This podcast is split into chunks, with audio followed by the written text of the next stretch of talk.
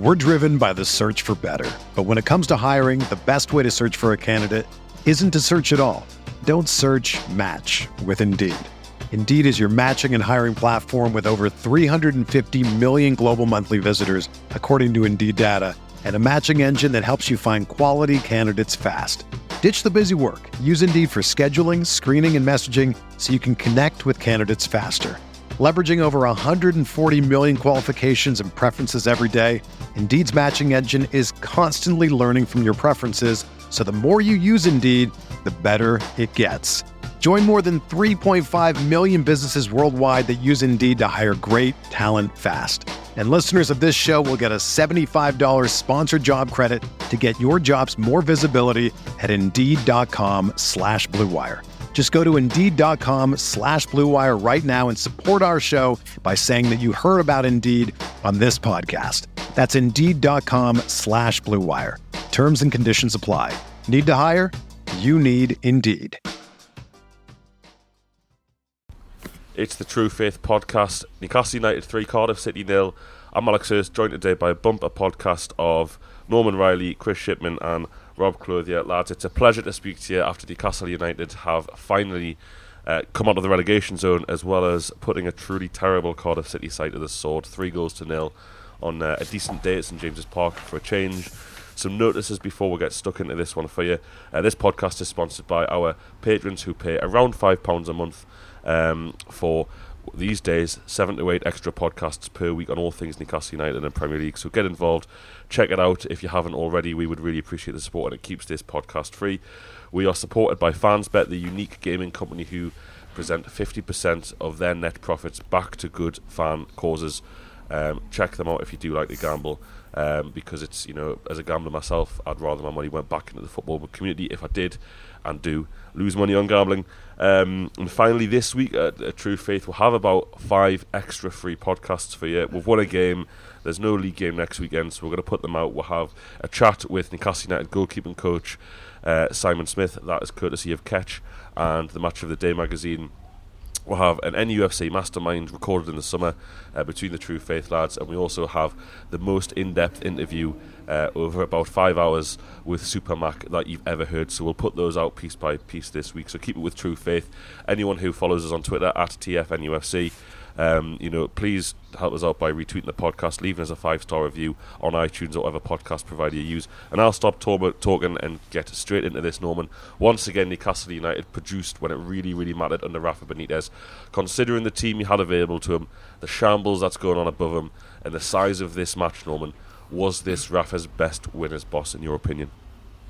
Um, I can answer that quite easily. No. Um, I think the Man United performance last season at home, that was in my opinion, the the best performance produced under an extremely testing set of circumstances. That was huge, given that we'd gone in the bottom three, having um, seen Huddersfield wallop Bournemouth earlier on in the day. Um, and obviously, Man United are a completely different class of side um, to Cardiff now. You know, we were a better side last season, um, but the gap between us and Manchester United last season was way, way, way bigger than the gap between us and Cardiff yesterday. Um, it was a huge win. We were under a lot of pressure. We had to win. I mean, we all, you know, the, the, we all agreed that. I mean, it was it was a cliched six pointer. We didn't come out yesterday with the three points. Cardiff are still above us. We've got Spurs, City, Wolves away. Three games that we could feasibly come out of with, with, with zero points, and that wouldn't be that wouldn't be a shock. So not winning yesterday would have, I mean, it really, really would have had a negative impact um, on, on us for the rest of the season. I think. Um, so to produce a very convincing 3 0 victory. I mean, it, it was a 3 0 walloping. Like, 3 0 isn't, isn't a huge deficit. You know, it's not like 5 or 6, it's not an absolute cakewalk. But I felt on yesterday's performance, if we come away from that winning 5 0, it would have, it would have been thoroughly merited. Um, there, yes, they were useless, they were, they were terrible. We commented on numerous occasions on how they were just rigidly stuck to that 4 4 2. It's Neil Warnock, it's a manager who probably on the training ground gets the cones out, plays a bit of five-a-side and just plays 4-4-2 without any analysis of the opposition whatsoever. However, that doesn't detract from the fact that we put a side out yesterday that on seeing it, we were all a bit, why is he playing five at the back? Um, as it turned out, it was an absolute tactical masterstroke. We got in behind them so many times. Ritchie was incredibly effective. Yedlin got him behind so many times. there's a question if hadn't had a bit more self belief, he probably could have done a lot more damage. Um, but still, every single player on that pitch performed. I think I would say probably to to the peak of their abilities. Now you can you can take up people like Lejeune perhaps from that because Lejeune is capable of stepping up and even even more. Um, but those players yesterday, there's not one player you can you can fault. It was fantastic, and yes, the pressure was on, but I think I think even even the crowd, those nerves, those nerves didn't come from the crowd yesterday. I was expecting it to be a very nervy kind of affair, but I think from the get go, everyone just seemed to be up for it. I think I even think Ashley being there yesterday kind of gave it a bit, gave the crowd a bit more of an edge, and the noise. I don't. Obviously, we're in Block V, so you kind of you don't really know what's going on around the rest of the stadium. But yesterday, you could see people get out their seats. People were singing. It, it was quite obvious, and and I thought everything just everything just worked perfectly. Best performance under Rafa? No, as I say, that for me was the Man United game, given the context. But yesterday, you know, it, it, it ran it close because again, it was huge and just thank Rafa that we won. Brilliant, and uh, can't agree with you more. I mean, interesting little uh, anecdote I believe you have for the listeners about Matthew Ritchie, Norman. I um, I uh, I came out of the Centurion yesterday. I had a pint with um, Sai and uh, Mark, and um, I was getting on the train and I saw three blokes stood together in tracksuits, two in Cardiff tracksuits, one in the Newcastle tracksuit with the baseball cap. The full, I mean, the full track trackies, the full lot, like. Um, and they were all shorter than me, which was which was nice. It always makes me feel like you know really good when, when men are shorter than me. Um, and uh, I noticed it was Matt Ritchie, and it's like, and of course I just went over and I said, um, sorry to sorry to interrupt, gents. Um, I just wanted to say you absolutely superb today. Thank you. And he shook my hand, and just said, top man, thanks very much. And it was it was lovely. You know, there was like no. Put it this way, I met Craig Bellamy um, when he was at Newcastle, and he could not have been a bigger arsehole. Um, Matt Ritchie yesterday was absolutely like for a very brief exchange, he just knew that he wasn't flustered or annoyed that a fan had come up to him. He was genuinely like, "Yeah, mate, uh, thank you, uh, top man, thank you." You, you couldn't. His body language was great, and it was just a lovely, a lovely end, a lovely end to the day. Um, and then I also, um, you mentioned patrons before. Um, Gary uh, Patron bumped into me on the train, and from being sober when I got on the train, I was fairly well So big shout out to Gary. Thanks for that, mate. You nearly killed us today. Will you ever wash that hand again? Matt Ritchie's hand. I'll have to because I picked up three massive pails of dog shit this morning. Fair enough. Um, I'll bring in Rob. Uh, Rob, um, Fabian Schär. How good was that goal in context of you know the fact that we never score on context of all the great goals you've seen in St James Park? The fact he was he was a centre back. You know, I mean, you know, just just can you talk me through how, how good you think it is for, for a centre back to run that far with the ball and produce that finish? Yeah, it was. Um, it's the kind of goal that we crave at St James's Park, isn't it? A bit of bit of flair and to to have come from a centre back, like you say, it's just you know, there's been a lot of comparisons made with um, with Albert's goals, and um, I think was there some stat saying um, Albert was the last centre back that scored two goals for us in a game uh, since since Schär yesterday. So uh, in in the Premier League, yeah, sorry. Premier League so game, um, yeah. yeah, the goal itself. I mean, he, he picked the ball up like pretty much on the touchline, about fifty yards out, didn't he? And then uh, in his in his post match interview, he sort of said, the sort of obviously asked him about it, and he said, "Well, I just went forwards and I seen the gap there, so I thought, why not just keep going and uh, make some progress towards the box." And I think you've got to not to, not to detract too much from from the goal, but I mean Cardiff just stepped back from him, that, that stood off him. Uh, and fair play to the lad. He's he's he thought, well, screw it, I'm just to go for it, and he's he's worked his way into the box, and the finish was was brilliant actually with with his. Uh, he's he's just sort of curled it and placed it into the bottom corner. It was very very good composure considering how far he'd um, already progressed with the ball. I thought it was it was a fantastic finish, and um, like I said, it's the kind of goal that we want to see Newcastle United scoring, not just fluky tap ins or I mean we'll take them at the minute, but you know we'll, take anything at the minute. But um, yeah, it's nice to to have seen a bit of a bit of bit of creativity, bit of a bit like a nice solo effort, and uh, yeah, it was uh, really refreshing to see. And um, you know his, his overall performance. Do you still think he gets a game when Fernandez is fit? Because that back three looked really good yesterday. I mean Cardiff, as uh, you know, Norman's alluded to, offered absolutely nothing as an attacking threat you know beyond the last five minutes when they threw caution to the wind and then we scored. um, so yeah, you know, how, uh, uh, easy for me to say, but ignoring the goals, how do you rate his overall play and, and his chances of staying in that side as one of the three best centre backs at the club ahead of Ciaran Clark, who was also a goal threat, and um, Fernandez, uh, who was ill yesterday? First of all, clearly centre back is our strongest department. We've got we've got um, five good quality centre backs who are all vying with each other for that for those centre back positions and. Um, I think uh, obviously Lejeune and Schär are are ball playing sort of defenders. That they're the ones who are going to be relied on to get the ball up the pitch and retain possession. Um, I, the way I see it, I think I mean I, I would probably put Clark furthest down the list as centre back, but I think out of everyone, Lascelles is the one who's going to be feeling the most under pressure with the the uh, the players around him like Schär and Fernandez and Lejeune, uh, especially now that Lejeune's back. Um, he's, he's, he's probably going to, obviously being the club captain, does that mean he, he, sort of starts ahead of the others? I don't know, like, the, Rafa's not been afraid to drop him in the past. And I think it's um, it's a very, very good thing that we've got this competition at uh, centre back. It's um, something we've always relied on under Rafa is having, you know, being tight at the back, keeping clean sheets whenever possible, keeping the con- conceded goals to a minimum. So having having all those quality centre backs is is probably our biggest strength at the minute, and probably a reason why we're playing uh, five three two or whatever you want to call it three five two.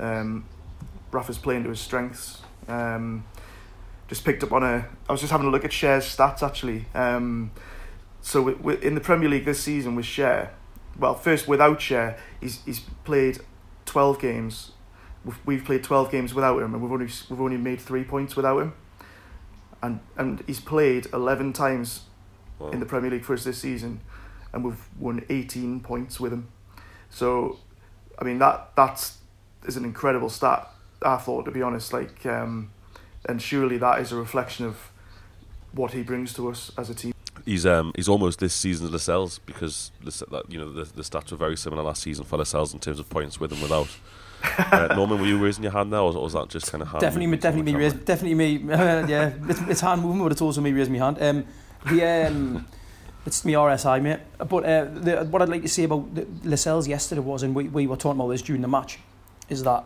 you've got these two very good ball playing centre halves either side of you. Lascelles' job yesterday was basically head the ball, win tackles, clear the ball. That was it, and that's what he is. That's what he is as a footballer. He, I would say he's an organiser, but I actually, I actually think Dubravka's um, usurped him in that role of, of, of organising the, the back sort of five or six. Um, I think Lascelles' roles decreased in that sense, but yesterday it was basically. I'm gonna I'm gonna say the word basic again. It was down to it was down to basic, complete basics for him. He didn't need to do anything other than just keep winning the ball in the air and keep clearing the ball.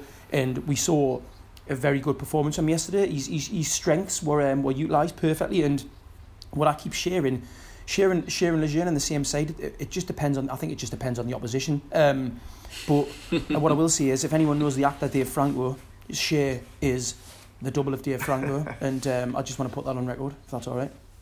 Consider it done. It is now on the record. Um, I just want to. I was going to come to you anyway about that Lascelles point. Um, uh, but really quickly on on Schär, I, I saw a great tweet this morning that this isn't. Um, I can't remember who posted the tweet. Typical me. I should have written it down, but the the, guy who posted the tweet wasn't um, legitimising Charnley and Ashley's running of the club. However, um, there are because of Rafa's talented talent network of scouts and in his footballing mind to get Dubravka and Schär, who, who've played such a big role in our Premier League campaign so far, for, for near enough like you know seven seven eight million pounds shows there is value, particularly outside of English players and British players. Um, and if they could just trust Rafa to bring those players in and also bring in players with a little bit more quality, then, then Newcastle United would be flying. So there is there is value out there, and, and I'm sure everyone listening doesn't want Newcastle United to go out and spend, you know, ridiculous sums of money on players that aren't good enough. But you know, sh- signing a Schär for three million quid. I think after, we got yeah. them. Did we get them before the World Cup? Or was it after? After after we got him after the World Cup. So particularly since he played in a successful Switzerland team during the World Cup and impressed, um, is, is, is it's a brilliant bit of business. But you know, I agree with you, Norman. It depends on the opposition because I've seen Schär have stinkers this season. I've seen him; he was terrible against West Ham at home, absolutely shocking. So the more he plays, the better he'll get. He's not the finished article, and, and the fact that he adds a goal threat is brilliant because we're a side that doesn't score from midfield essentially. Um, he's not Franz Beckenbauer yet, or Hatem Ben Sharfa, as a patron tweeted yesterday. um, he's he's doing really well at the minute, and like you say, that Lejeune and, and I mean, there was a couple of ropey moments where balls were played ag- across the back, but I, I felt that Cardiff didn't, and because they hadn't been correctly prepared, like you say, Norman, they didn't know how to deal with two ball playing centre backs. They didn't know when to press. They didn't know when to drop. They didn't know when to press as a team. They didn't know when to see possession and force them to play long. They didn't know like whether to let Schär run 30 yards. There was clearly no one in the Cardiff team that had been told if one of these lads brings out of defence, you know, the holding midfielders, the midfielders, you lads have to come and get him. There was just nothing, and you're not going to get that every game, as we point against Man City next week. Um, you know, Pep Guardiola will have a plan and would have had a plan even if Schär hadn't scored that goal for when Schär steps out of the, the ball in defence. So we were lucky to an extent, I think, that that Cardiff were managed by who they managed. Uh, well, I'll come. I'll come to you nonetheless, then, Chris. Uh, Longstaff and Hayden completely controlled that midfield yesterday. One is a fifth choice child, and the other is a player who most fans don't want to see in the team, and he doesn't want to be in the team either. He wants to be playing his football somewhere else. But how impressed with, were you with their performances and Longstaff in particular? Do you think he has a, a future at this highest level? Oh, definitely. Uh, yeah, I mean, I was impressed by both of them. Uh, Longstaff's 21, uh, Hayden's 23. I know that Hayden's been with us a few years now, but both are incredibly hardworking, and I put in, thought they put in a real shift. Um, I thought just kind of particularly focusing on Longstaff. Uh, I think this was his third game, wasn't it? Um, his first win. Uh, he was brilliant. Um, I was particularly impressed. Um, I saw a stat that he won uh, four aerial balls. Now he is a tall guy, but uh, he's pretty slight. Um, so I think that was kind of particularly impressive, and I just think the kind of the ice in his veins and the confidence that he exudes. Uh, I know that he had that shot um, over the bar when he was kind of urged to shoot by the crowd, which okay maybe wasn't the smartest choice at the time, but I think just really kind of epitomises the confidence um, that that he's got. Um, I think he's incredibly exciting, uh, and I know that we've kind of been excited by him for, for a time since he's been playing in the in the under 23s. Um, but I've had a look around uh, this morning, and there's uh, the rest of the Premier League and the rest of the footballing media is starting to kind of wake up to uh, Sean Longstaff, uh, which is kind of uh, quite impressive. Um, so yeah, I thought he was he was really uh, excellent. Hayden was solid enough. We all know that, as you say, he wants away. Um, you know, if we can get a replacement in, and that is a big if um, then yeah, by all means, um, move him on. But I think in terms of his professionalism um, over the last kind of few months, you know, he uh, since Cardiff uh, away, which was very poor, um, you know, he's really kind of turned it around. I've been really impressed by that application when called upon. Uh, so yeah, shout out to them both. And do you think that's is, is it still the case that as soon as um, Shelvey and Diame come back in, No. they supplant Longstaff? I, I don't think it's a foregone conclusion. a? Uh, you know, obviously Rafa watches them in training day in day out, and will kind of will know better than than we do. Um, but I think the you know the performances that Longstaff in particular has kind of put in. Uh, over the last kind of uh, few weeks, have you know meant that he is not. It's not foregone conclusion that uh, Diame and Shel- Shelvey will be uh, will be dropped. Um, you know, I'd be you know happy enough to see him kind of play in future lineups uh, over the next kind of four or five games, and we have got tricky games coming up. Um, but yeah, I mean, in terms of kind of uh, you know, he's really kind of uh, showed himself to be uh, a model young professional uh, and one with kind of some really uh, decent talent as well. I mean, Norman, you were, you were very impressed at the match by Longstaff, but also Christian Atsu as well. Uh, he's a player I've not really seen kind of praised that much in the aftermath on social media. So, thoughts on Atsu yesterday and, and why why you were so impressed with his performance? Atsu, he's a he's a player who I think um, gets a lot of unfair stick when when he plays and things don't come off. But you've always got to like every, like basically every player at Newcastle, you have to put it into context. Atsu was a six and a half million pound buy from Chelsea where he didn't get a game. Went on loan to Everton, didn't get a game. I think he was on loan Bournemouth, didn't really get a game. Um, and he's expected to come into a Newcastle side, but should be parachuted in when there are injuries and all of a sudden hit the ground running. And it's really difficult to do, especially when you know you're not necessarily uh, an excellent Premier League footballer. But yesterday, what we saw was what damage you can do with the opposition. Now, Cardiff, because Cardiff was so rigid, so incredibly tightly rigid, and obviously Warnock has zero in-game management, and it's it's it's like it's like Warnock's watching the game, seeing what's happening, but not actually taking in what's happening. So Cardiff City are the t- kind of side who need to man mark. They need to be able to man mark in, opposi- in opposition. Now with Christian Atsu, when he's given the role that he is yesterday in as a kind of attacking midfielder in front of Hayden and Longstaff behind Perez and Rondon, just able to work left to right, left to right. Cardiff City, they, they, they couldn't track him. It was, it was almost like there was no one on him yesterday, and he just caused so much panic and so much damage that it obviously just opened up opened up space the, on the, to the rest of the pitch, which which um, Yedlin, Perez, Rondon, Ritchie all exploited. Um, and I think a lot of that was down to the fact that Atsu's running was just incredibly confusing for, for Cardiff players who had who had no idea how to cope with them. Um, so I really good performance and Atsu West Ham away last season, Stoke City away yesterday. Games that we had to win, vital games, and Atsu's come in and put in a shift in all of those games. So fair play, fair play to him. Basically, a, a limited footballer in many ways, but one who I think um, when he when he gets it right can be really really useful. Chris. Uh, yeah, just to say on Atsu, uh, Norman said that you know he's a big game, a big important game player. Uh, you know, he may, might not be the most talented uh, in the world, but he can turn on. Uh, and I believe a few years back at the African Cup of Nations, he was player of the tournament. Uh, and I think we're seeing that kind of, you know, uh, that application when it matters uh, now for Newcastle. So, yeah, he's had a bit of a checkered career with us, um, but I think he does offer the side something. Yeah, and um, Rob, just I know this wasn't on the running order to throw you a curveball, but um, you know, another player who's picked up widespread acclaim is uh, Ayoze Perez. Obviously, grabbed grabbed his goal, and it was a really good goal as well from the back of the Gallowgate where we are. You kind of, you know, you're looking and you just think Rondon's hammered that across the the box, and then Perez has almost been there at the back post to tap it in. But his movement to get in front of the defender, I mean, it's, it's, terrible defending. I, I, can't lie, but his movement to get in front of the defender is really good and really positive. Um, there's a little bit of a much like last season. There's a little bit of a renaissance of his, um, uh, you know, his or how people view him. Basically, do you think that's fair? Do you think he, he has improved a lot in, in, recent weeks, or is this the kind of performance he's put in all season, but maybe hasn't been appreciated as much? Which one is it? Perez is the type of player who just goes through hot and cold patches, and luckily at the minute it's a it's a bit of a, a hot patch for him. He's um, I mean, he's, he's a, he is a good he's a good forward player. He, he comes in for an awful lot of criticism from from our fans or a certain section of our fans.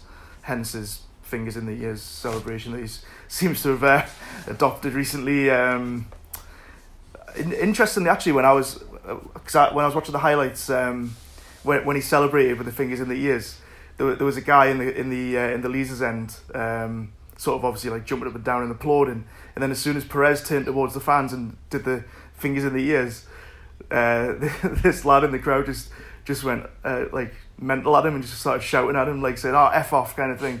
Like it's really really really pissed him off. Um, so I don't know whether maybe he needs to pack in that uh, that celebration like uh, maybe winding people up. I don't know. I don't even know. Is it, is it targeted at the media or the fans? I don't know. Maybe both. But um, anyway, I don't think it's going down too well anymore. Once was probably enough. Um, but no, I think um, he took his, he did take his goal well. He he probably probably um, was helped a little bit by the fact that obviously Cardiff were probably pushing. I mean, despite the fact that it was added time, you know, they were pushing forward. They um, brought on a attacker for a defender, I think, and he, he just got himself. But he, his movement was great in the box. He got himself in front of um, in front of his defender anticipated the ball coming in from Rondon, um, who was superb. I'm sure we'll speak about him.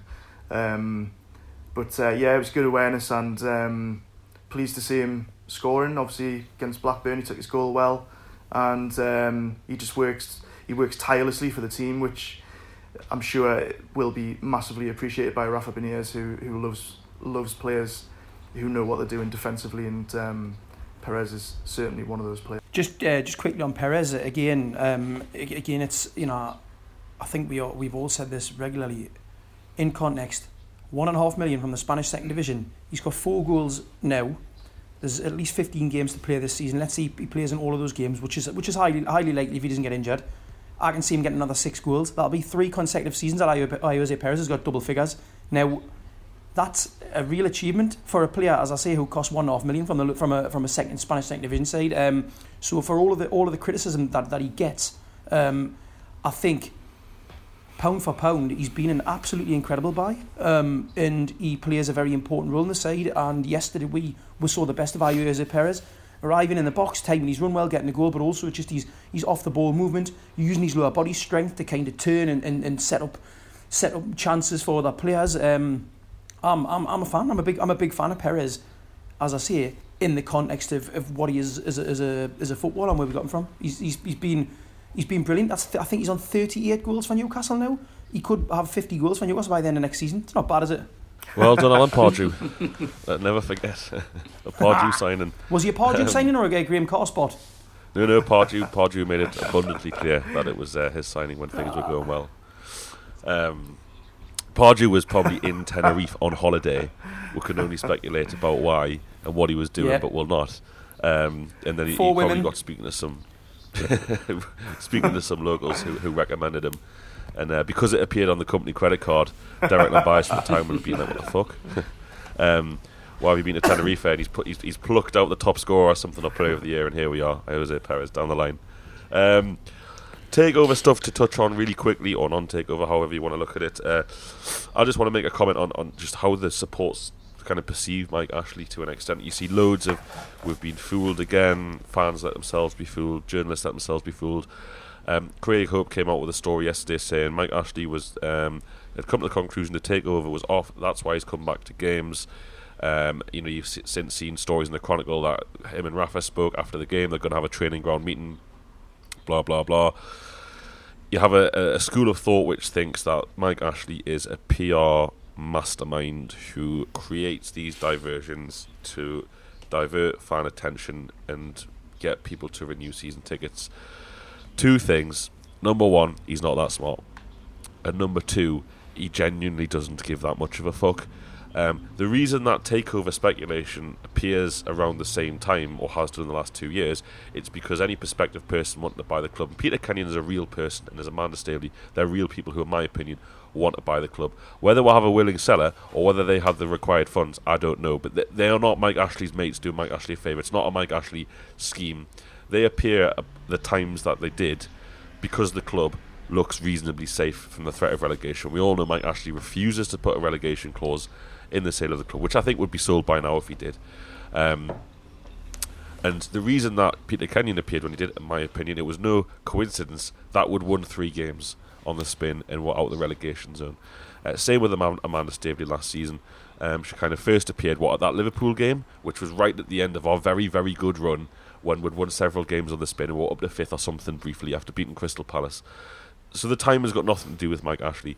In addition, this idea that season ticket renewals and transfer windows Mike Ashley, go back through all the transfer windows under Mike Ashley. The vast majority of them have been terrible, if not all of them. Um, and he, hasn't needed the excuse of a takeover not to buy any players in January or not to invest in the summer or to make a 22 million pounds profit on player trade in the summer.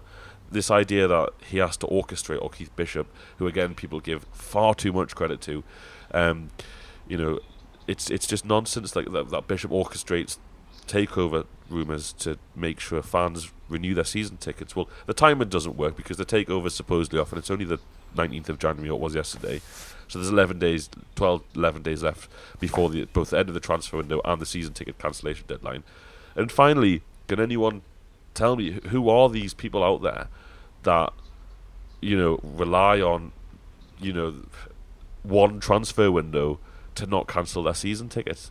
Like it just you know I, I don't know anyone who would make that very difficult decision based on one transfer window. Like, if it just, I don't think these people exist. I don't think, whilst the people definitely will be cancelling their direct debits and season ticket, you know, I get that, and I understand the reasons why.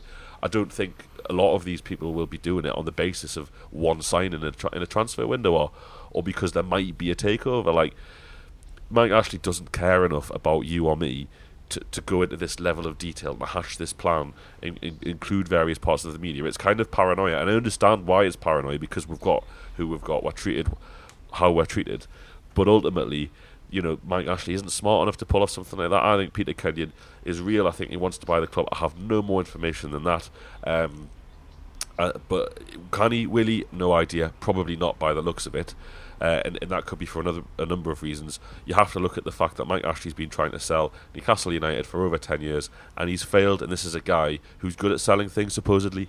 That's what that's his forte. He's a salesman. He sells things. His business is sell things. I think you have to look at his um, desire to sell the football club.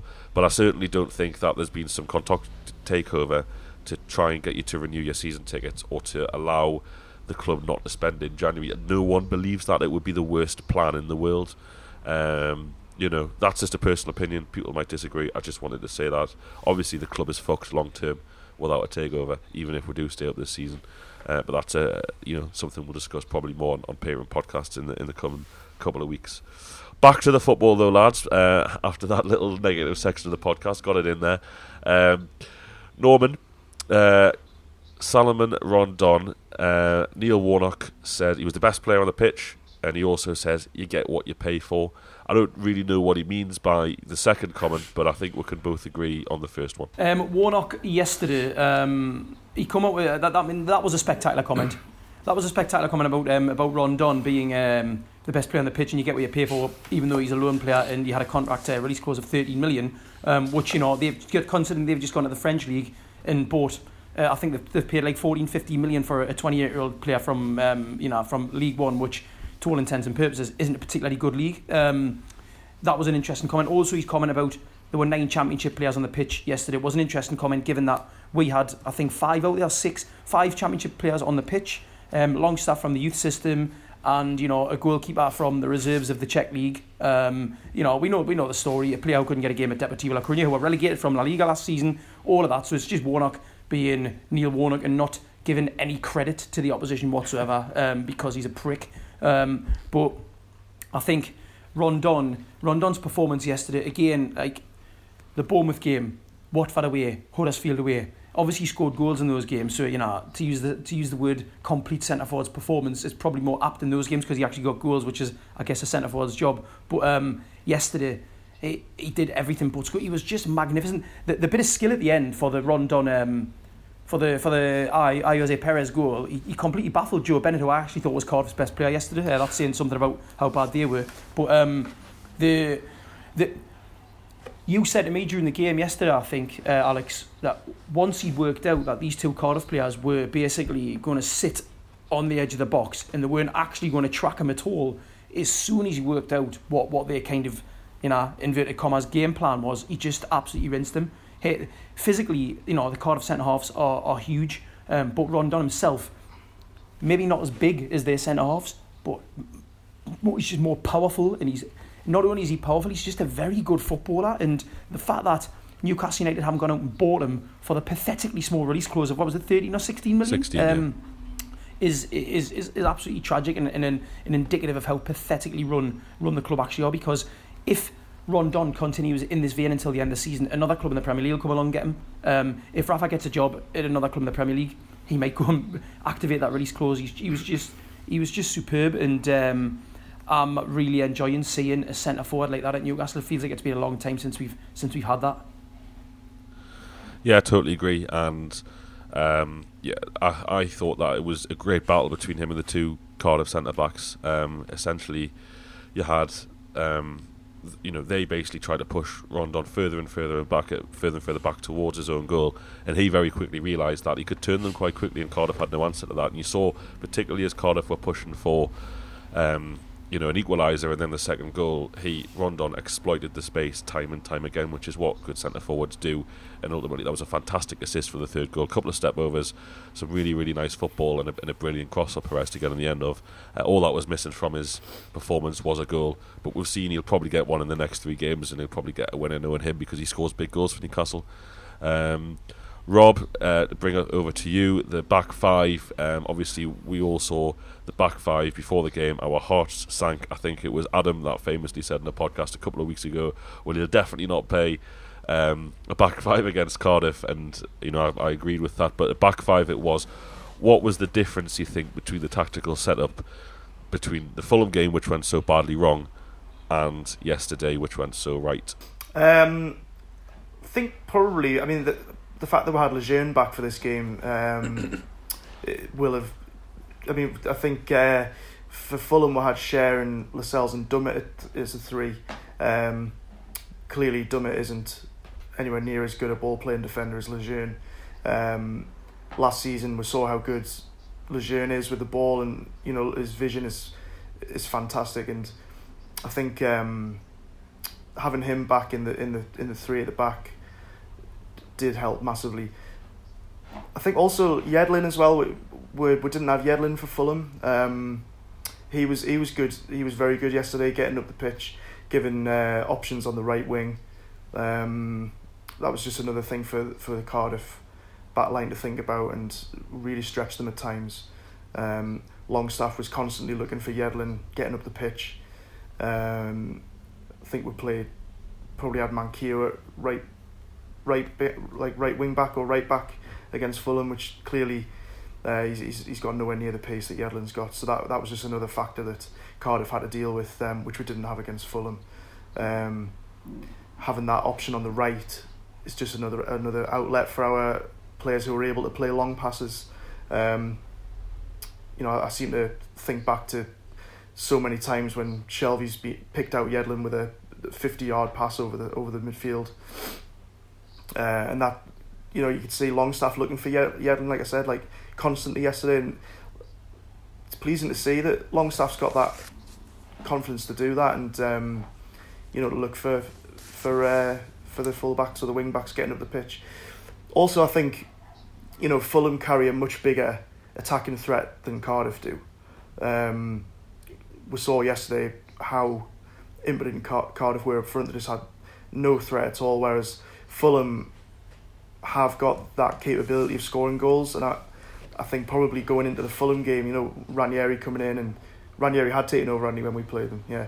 Um, so I think having a new manager in, um, having a new manager in would have given them a lift. Rafa would have been thinking about more attacking threats from, from Fulham, whereas with Cardiff, I'm sure uh, he, he's probably realised that we've, we've got we can have more uh, freedom to, to express ourselves into a play and get forward and be more creative and be more likely to uh, to score against Cardiff than we were against Fulham. So um, and certainly not concede against Cardiff um, as we may have done against Fulham. But uh, yeah, I think um, it was quite a different game overall. Nice one. And um, Chris, the relegation picture, how is it looking? Uh, I presume you're more confident than yesterday, but are you still confident Newcastle can stay in this league? Uh, and why or why not? And is it based on our performance and our fixture list, or is it based on the fact that you think the others are much worse? Yeah, I think we've given ourselves a, a fighting chance. Uh, I did a bit of a kind of uh, dig through um, the the kind of various uh, upcoming fixtures for relegation rivals. So from Palace down, I think it's fair enough to kind of say that. Uh, I mean, Huddersfield at this point are probably gone. Uh, I think they've got 11 points. Uh, that's quite a tall order. Um, Fulham, a couple of points ahead of them uh, 14. I don't think they're quite gone yet, but um, yeah, there is. Uh, it's not looking fantastic for them. Both of them have games in hand, um, but they're they're against Spurs uh, for Fulham and uh, Man City uh, for Huddersfield. And I'm sure that Norman and I uh, and the other guys will chat about this uh, tomorrow on um, on Prem. Uh, so if you're not a patron, make sure you you sign up so you can get access to that. Um, but the, the other teams uh, around us, obviously Cardiff two points uh, below us, albeit with a worse goal difference, so kind of three points uh, at this point in time. Um, I think kind of Palace and Southampton are probably gonna gonna sneak out of it, which leaves a kind of five team mini league between Burnley, us, Cardiff, Fulham, and Huddersfield. Um, I think probably looking at the upcoming fixtures uh, in terms of hardest kind of uh, you know next five games. You know we're definitely up there. Uh, Man City and Spurs the next two. Uh, pretty tricky by anyone's kind of uh, imagining, um, but then we have kind of three home games against um, you know two relegation rivals on one side that are kind of up and down in Wolves. Um, so I think you know those three games, um, you know, w- are still crunch games. We need to win them. Uh, there's nine points there for the taking. Um, but yeah, so I think I give us a fighting chance. Um, but you know, it's going to kind of go down to the wire, and this is to echo you know uh, a lot of what Rafa said yesterday. Norman. Um, I agree with everything you've said there, mate. I also believe that uh, form. I think I said yesterday before the match, five wins between now and the end of the season is, feasible. Um, 15 points based on who we've got in, in home matches, and I genuinely think that you know four more wins will be enough because I don't see Huddersfield, Fulham, or Cardiff getting above 32 points. I don't think any one of those sides will reach more than 32 points. Um, so you're looking at 34 to 35 points to keep you up, and I think that we're very capable in the big pressure games of um, of, of getting those victories. I mean, even even when you look back at Rafa's um, first season at the club, when he came in in the Premier League with 10 games to go, when the pressure was really on and we had to get results, we kind of did. Swansea at home, Palace at home, um, massive, massive games, and, and we got the victories. Obviously, we know how it worked out down at Villa. That was a, that was a, a you know, just a, a, bad day. But I'm talking about the, the home matches that we need to win, um, and, and I think we'll get them. I think we'll get the points on Burnley. I think we'll get the points on Palace. Um, I think we'll get the points on Huddersfield and possibly Southampton because I think Southampton are, are going to be safe by that point anyways. Um, so I, I'm, I'm after yesterday's victory, I'm so much more confident that we'll avoid relegation, um, and that's indicative of the belief I've got in Rafa to get the results, but also the fact that I just think after seeing Cardiff yesterday and seeing Huddersfield away, they're just bad sides, and Fulham are managed by Ranieri, so I think we're going to be all right. Yeah, I mean, it is of course kind of right and understandable that we focus on the games against kind of rivals, uh, so Wolves, Huddersfield, Burnley, as well as the Southampton match that you mentioned. Um, but I think it can't kind of go without saying uh, the importance of a good, strong uh, defensive performance in the two games prior to that, so against City and Spurs. Obviously, that goal difference cushion that we have now, um, inside that kind of bottom seven, uh, we have the second best uh, goal difference there. It's really important that we preserve um, that slender advantage that we have over the kind of sides below us. Um, you know, we've talked for the last couple of seasons about how important goal difference can be at the end of the 38 games, um, and I think that you know that will kind of be um, telling um, you know this season, uh, and I think also that kind of psychological advantage as well is key. Um, so we've talked a lot about kind of five at the back uh, in recent weeks, but yeah, that defensive record uh, needs to be uh, continued. Uh, we need solid defensive performances against City uh, Spurs. I think it's important that as a support, and I know Rafa and the players won't do this, that with the three away games that we've now got coming up, um, we don't panic.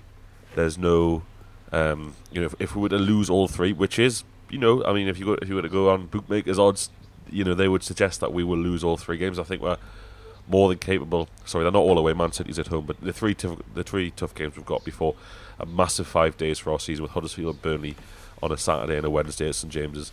Um, with these three games, um, it's important that I mean the chances are we will be in the bottom three um, because Cardiff just need to pick up you know one win in that time, and they might not, but you know we'll see. It's that we remain calm and remain focused, and that I, I think we will get at least at least a point from those three games, if not all three. I think Wolves away is definitely a game that Rafa will be looking at, considering Wolves' patchy home form um, and, and their leaky defence despite their attacking prowess. Um, and you know why can't we go to Man City uh, and, and, and do something? Why can't we go to Spurs and do something? Wolves won at Spurs recently, um, but we have to remain calm and we have to remain focused as a, as a support behind the behind the manager and the players. Uh, I thought St James's Park was really positive yesterday. I thought um, whoever said that might be new Norman that Ashley being there kind of helped focused everybody a bit and and I, I, thought the the noise was good, the support was good. Obviously, we were winning for much of the game, which is a, a like a, you know not we've hardly been ahead at St James's Park this season. Um, dreadful, dreadful home record that we've got. Um, if we could be the same against Manchester Manchester City, but particularly against Huddersfield, like what I, what wasn't apparent yesterday was a nervousness. It was really good that there was no nervousness from the kickoff yesterday. Everyone in the crowd, from the you know everyone in the crowd, all of the players knew there was a job to do yesterday, and it was achieved with kind of the minimum of fuss, the maximum professionalism, and we have a role to play in that. And I thought the fans were fantastic yesterday because we've criticised them enough on this podcast over the years. Norman, was that a dog paw you raised? Uh, uh, yeah, it's not not to make a comment. It's just basically dog sticking a paw for a belly rub. So uh, I don't know. Have you got have you got anything to say, Lil? You got anything to say about yesterday? What was what was your take on it? Nah, she's not bothered. Right. Well, bothered. unless there's anything else you think we've missed, lads, uh, now is the chance to say, Norman. I do. I do have a comment, uh, and I forgot to drop it in. Um, the BBC match report was absolutely hilarious. Um, saying that um, Rondon basically had a field day because Sean Morrison wasn't available. Seriously. really? Sean Morrison was the difference yesterday. Ro- Sean Morrison, a championship clogger at best, would have kept Rondon quiet. Fake I news. mean, please. Please. It's also Rondon didn't score. like, and it wasn't involved in two of the go- in, in the first two goals, even though he had an excellent game. Um, right, thanks for listening to the True Faith podcast. As I say, we'll have loads of podcasts for you this week, so give it, you know, keep checking every single day. Please come and join us on Patreon. We'd love to have you on board. You know, there's nearly 300 people doing it at the minute. Um, and, and also check out our YouTube channel. We're, we're starting to upload a lot more content to that uh, about all things Newcastle United. Many thanks to Rob, Norman, and Chris for joining me today. This has been the True Faith podcast. We'll be back to you, back for you with another podcast like this uh, after the very now very appealing cup tie against Watford next weekend. So thank you. Bye bye. Whether you're a world class athlete or a podcaster like me, we all understand the importance of mental and physical well being and proper recovery for top notch performance. That's why I'm excited that Unifyd Healing is sponsoring this podcast. Unifyd Healing is a new and super innovative global network of wellness centers powered by Energy Enhancement System, or EE System. If you haven't heard of the EE System, you'll want to listen up. This technology promotes wellness, deep relaxation, purification, and rejuvenation. At hundreds of locations across the globe, access to a center is easy and affordable. Interested in experiencing the EE system technology for yourself? Go to unifydhealing.com slash bluewire to learn more and find a center near you. That's U-N-I-F-Y-D healing.com slash bluewire. No material or testimonials on the Unifyd Healing website are intended to be viewed as medical advice or a substitute for professional medical advice, diagnosis, or treatment. Always seek the advice of your physician or other qualified healthcare provider with any questions you may have regarding a medical condition or treatment and before undertaking a new healthcare regimen, including EE system.